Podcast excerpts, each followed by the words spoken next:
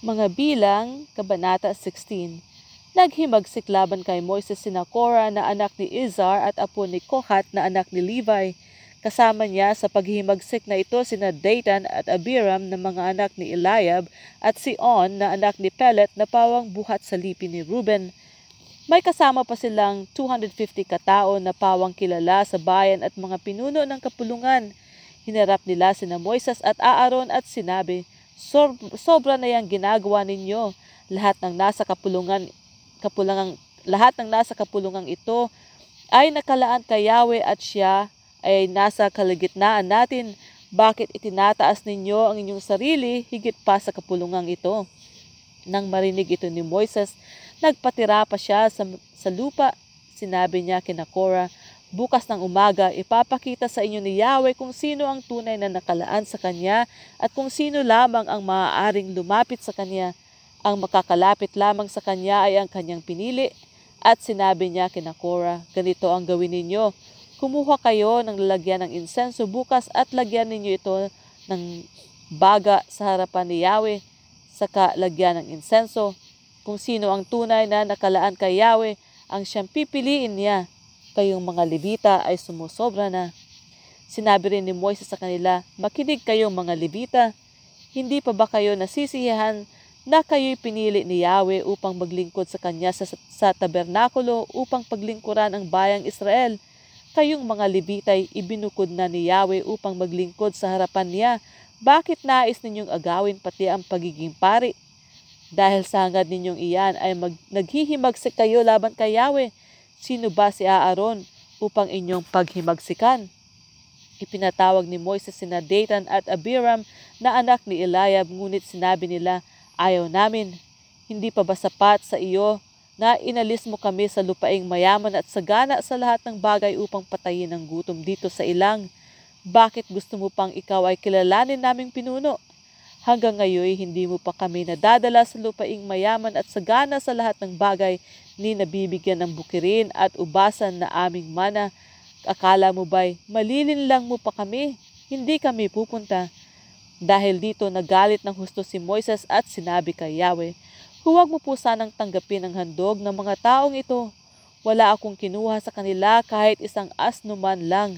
Wala rin akong ginawang masama ni isa man sa kanila Pagkatapos sinabi ni Moises kay Korah, Humarap kayo bukas kay Yahweh, ikaw pati ang mga kasamahan mo. Pupunta rin doon si Aaron, kayo ng mga kasama mo at magdala ng tigiisang lalagyan ng insenso at magsunog kayo ng insenso sa harapan ni Yahweh. Ganon din ang gagawin ni Aaron. Kinabukasan, nagdala nga sila ng insenso at lalagyan nito. Pumunta sila sa may pintuan ng toldang tipanan kasama ni sina Moises at Aaron. Si Cora at ang kanyang mga kasamahan ay tumayo sa harap ng toldang tipanan at tinipo nila doon ang buong bayan sa harap ni na Moises at Aaron. Walang ano-ano'y nagningning ang kalwalhatian ni Yahweh sa harap ng buong bayan. Sinabi ni Yahweh kina Moises at Aaron, lumayo kayo sa kanila para malipol ko sila agad. Ngunit nagpatira pa sina Moises at Aaron, sinabi nila, O Diyos, ikaw ang nagbibigay buhay sa lahat ng tao. Lilipulin mo ba ang buong bayan dahil sa kasalanan ng isang tao lamang? Sumagot si Yahweh kay Moises, sabihin mo sa mga taong bayan na lumayo sa mga tolda ni Nakora, Datan at, at Abiram. Kaya tumayo si Moises at pinuntahan sila at pinuntahan sina Datan at Abiram. Kasunod niya ang matatandang namumuno sa Israel Sinabi niya sa kapulungan, Lumayo kayo sa mga tolda ng masasamang taong ito. Huwag ninyong hihipuin ang anumang ari-arian nila at baka kayo malipol na kasama nila dahil sa mga kasalanan nila. Lumayo nga sila sa mga tolda ni Nakora, Datan at Abiram. Sina Datan at Abiram ay nakatayo sa pintuan ng kanilang tolda kasama ang kanilang pamilya. Sinabi ni Moises, Malalaman ninyo ngayon na isinugo ako ni Yahweh upang gawin ang mga bagay na ito at ito hindi ko sariling kagustuhan. Kapag ang mga taong ito'y namatay sa sakit o sa karaniwang paraan, nangangahulugang hindi ako ang sinugo ni Yahweh. Ngunit kapag ang ginawang di pangkaraniwan, ngunit kapag may ginawang di pangkaraniwan ang Diyos at bumuka ang lupa at sila'y nilulun ng buhay kasama ang lahat ng may kaugnayan sa kanila at sila'y nalibing ng buhay sa daigdig ng mga patay. Nangangahulugang naghimagsik ang mga taong ito kay Yahweh.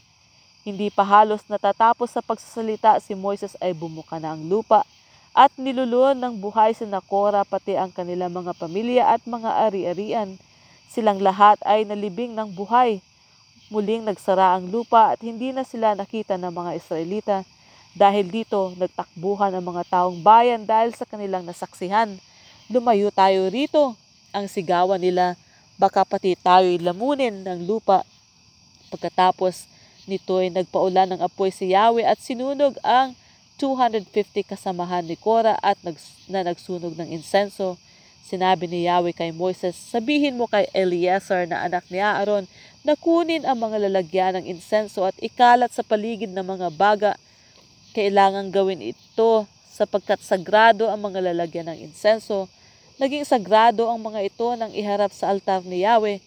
Kaya kunin ninyo ang mga lalagyan ng insenso ng mga taong pinatay dahil sa kanilang kasalanan at pitpitin ninyo ng manipis at gawing panakip sa altar. Ang mga iyon ay sagrado sapagkat inihandog na sa akin maging babala sana ito sa sambayan ng Israel. Kinuha nga ni Eleazar ang mga lalagyang insenso na pawang tanso, ipinapitpit ng manipis at itinakip sa altar. Ito'y babala sa mga Israelita na ang sinumang hindi pare o hindi kabilang sa angkan ni Aaron ay hindi dapat mangahas magsunog ng insenso sa harapan ni Yahweh.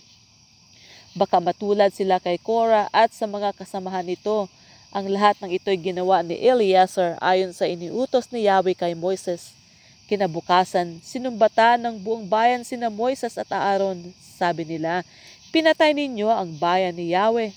At nang sila ay nagkakaisa ng lahat laban kina Moises at Aaron, lumingon sila sa toldang tipanan at nakita nilang natatakpan ito ng ulap at nagniningning doon ang kalwalatian ni Yahweh.